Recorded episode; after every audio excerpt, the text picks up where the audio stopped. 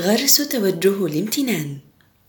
اقترح علي المشرف والأعضاء من مجموعتي الأساسية الناطقة باللغة الإنجليزية سرد الأشياء التي أشعر بالامتنان لوجودها في رصانتي في م.ج.م. ربما لم يتمكنوا من تحمل شكواي أكثر من ذلك، وقد يكون سبب اقتراحهم لذلك نية إسكاتي قليلا. طلب مني موجهي أن أغرس الامتنان، لأنني بطبيعتي تهكمي للغاية وأكتشف الأخطاء وأتمسك بدور الضحية وما إلى ذلك. الأشخاص الذين يشعرون بالامتنان ليس عليهم غرسه، إنه بالضبط لأولئك الذين لا يمتلكونه بطبيعتهم مثلي.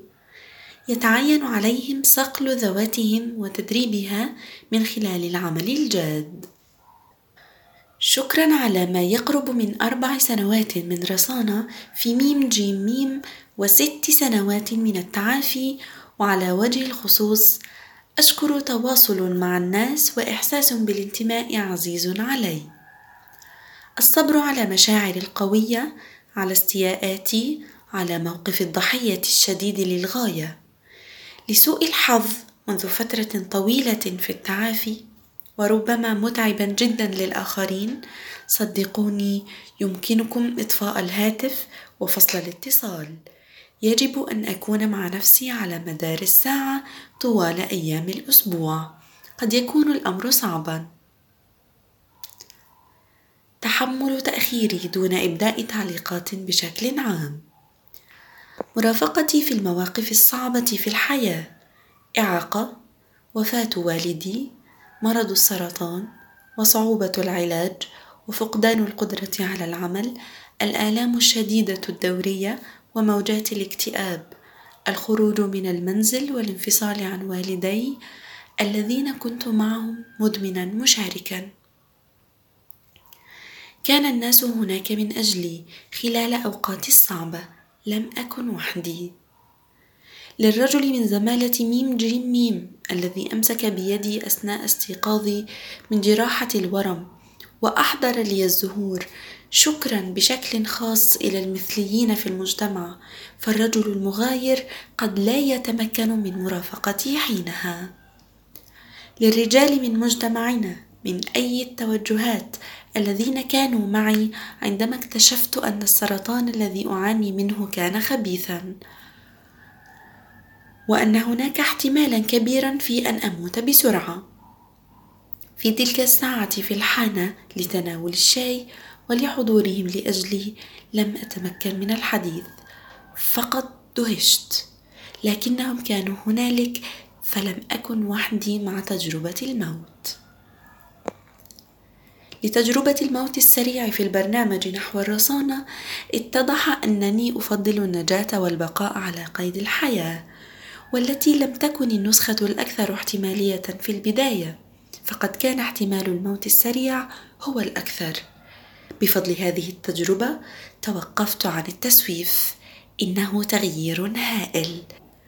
كنت محترفة في التسويف، فأنا أؤجل حياتي حتى وقت لاحق أو لا أفعلها في كثير من الأحيان.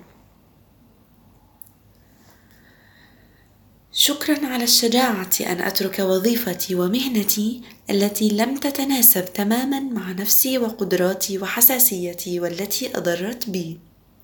عادة لا يفهم الناس هذا القرار، لكني أفهمه، وأنا سعيدة للغاية لقدرتي على تغيير حياتي المهنية. شكرا على مال الميراث، خاصة أنه جاء متأخرا جدا في حياتي وتعافي. كنت قادرة على استخدامه بحكمة، فإذا كنت قد حصلت عليه في وقت سابق لكنت استخدمته بطريقة مختلفة تماما، وربما كنت سأؤذي نفسي. حصلت عليه عندما نضجت في البرنامج وعرفت كيفية استخدامه لدعمي وليس لإيذائي. أشكركم على رزمة الحب والصبر الوافرة لنفسي. قبل ذلك كنت أتعامل مع نفسي بقسوة وانضباط شديدين. الآن يمكنني في كثير من الأحيان أن أكون أفضل صديق لذاتي. يمكنني أن أكون أكثر صبراً ولطفاً مع نفسي، وبالتالي يمكنني أن أكون أكثر لطفاً مع الآخرين. أشكركم على الاجتماع المتحدث باللغة الإنجليزية بوزو on the bus. هناك الكثير من الحب الممارس عملياً، وأشكركم على اجتماعات الجالية البولندية، وخاصة على زبافيتشل وراكوفسكا ونروتوفيتشا، حيث كان لدي رفقاء متفهمون عند آلام الرصانة المبكرة وفي نظام التعافي. عند ضرورة الانضباط في البداية لم أكن قادرة على فعل ذلك بدونكم. للرجال والنساء من المجتمع الذين قاموا بنقل وحمل ممتلكاتي عندما انتقلت، والذين قاموا بالتسوق معي وقاموا بنقل أثاثي إلى الشقة، وحفروا ثقوبا في الجدران من أجل الأراجيح الشبكية، ونظفوا الطابق السفلي الخاص بي، ومن نظف سجادتي، ومن أوصل جذع الشجرة البالغ طوله 3 أمتار. في الطابق الثامن فقد كان طويلا جدا بحيث لا يمكن نقله بالمصعد، ومن أحضر لي مقياس التأكسج النبضي أثناء الإصابة بكوفيد وعكازات عندما أصبت بالتواء في ساقي، والذي استعار لي كتبا، ومن يأتون إلي في وقت ما لتناول كوب من الشاي والدردشة أو دعوتي إلى منازلهم. للمكالمات الهاتفية والتواصل الاجتماعي، للتواصل الواعي والصلاة، لمترجمي اللغة الإنجليزية أو المترجمين الفوريين، للترجمة في الزمالة الإنجليزية البولندية، للنسخة البولندية من الكتاب الأبيض وخطوة إلى العمل، وكتب أخرى باللغة البولندية، وإعلانات عن المؤتمرات وما إلى ذلك. لقد قاموا بعمل رائع دون مقابل كالعادة. لمترجمي البولندية إلى الإنجليزية من الزمالة، يترجمون عندما أحتاج إلى التواصل. لمترجمي اللغة الإنجليزية إلى اللغة الإنجليزية، مترجمو الإنجليزية الذين لا يعرفون البولندية ولكنهم يترجمون الإنجليزية الصعبة إلى الإنجليزية السهلة، وهذه نسخة صعبة للغاية من الترجمة. وهناك 5 أشخاص على الأقل يقومون بشيء مثل هذا من أجلي بشكل منتظم. أنا ممتنة للغاية لهم، فهذا يمنحني الشعور بأنني جزء من المجموعة. لا يمكنك أن تتخيل مدى ضرر الافتقار إلى القدرة على التواصل، ولا إلى أي مدى تقصيني. مرضي يفصلني بالفعل عن الناس، وهو ضار بما فيه الكفاية، وأنا بالتأكيد لست بحاجة إلى سبب آخر للانفصال والإقصاء. للأشخاص الذين نظموا ورش عمل، خاصة ماريوس وأريك وكريزيسك، كانت ورش العمل التي نظموها أساسية ومهمة جدا لتعافي، وغيرت حياتي. فهم جديد للقوة العظمى، وأن نكون قريبين جدا حتى يمكن أن تحصل بيننا مشاجرة، وإلهي حاضر كثيرا في حياتي. بالنسبة لي أكثر الصلوات المفضلة صلاة صرف النظر جانبا، وصلاة الخطوة 11. ل14 اجتماعا في الأسبوع في مدينتي. نعم، لدينا اجتماع أرضي 2 في اليوم في وارسو.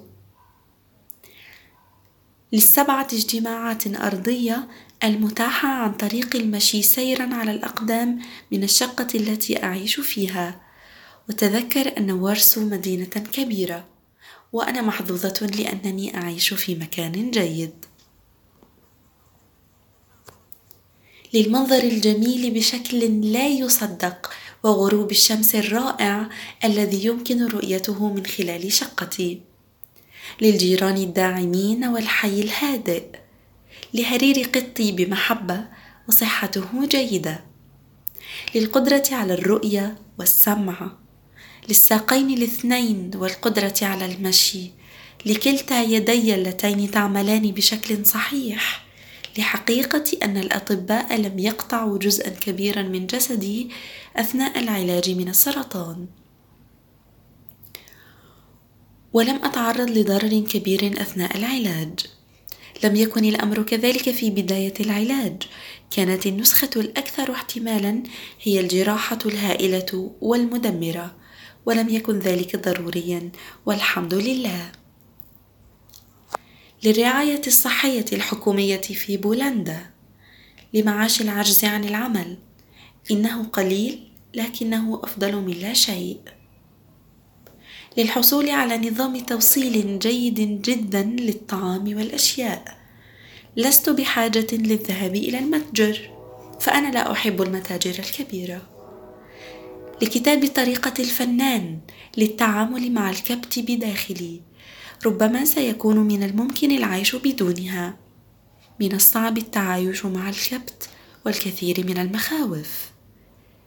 من أجل فرصة أن أكون فنانا، حتى الآن لست ناجحة للغاية، لكنني أعني أنه يمكنني تجربتها ولدي الوقت ولدي شروط لذلك.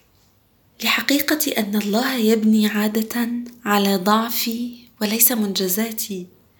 إنني لست مضطرة لأن أستحق تعاونه ومحبته، يكفي أن أكون حاضرة ومنفتحة، هذا كافي. ليليان ت، وارسو، بولندا.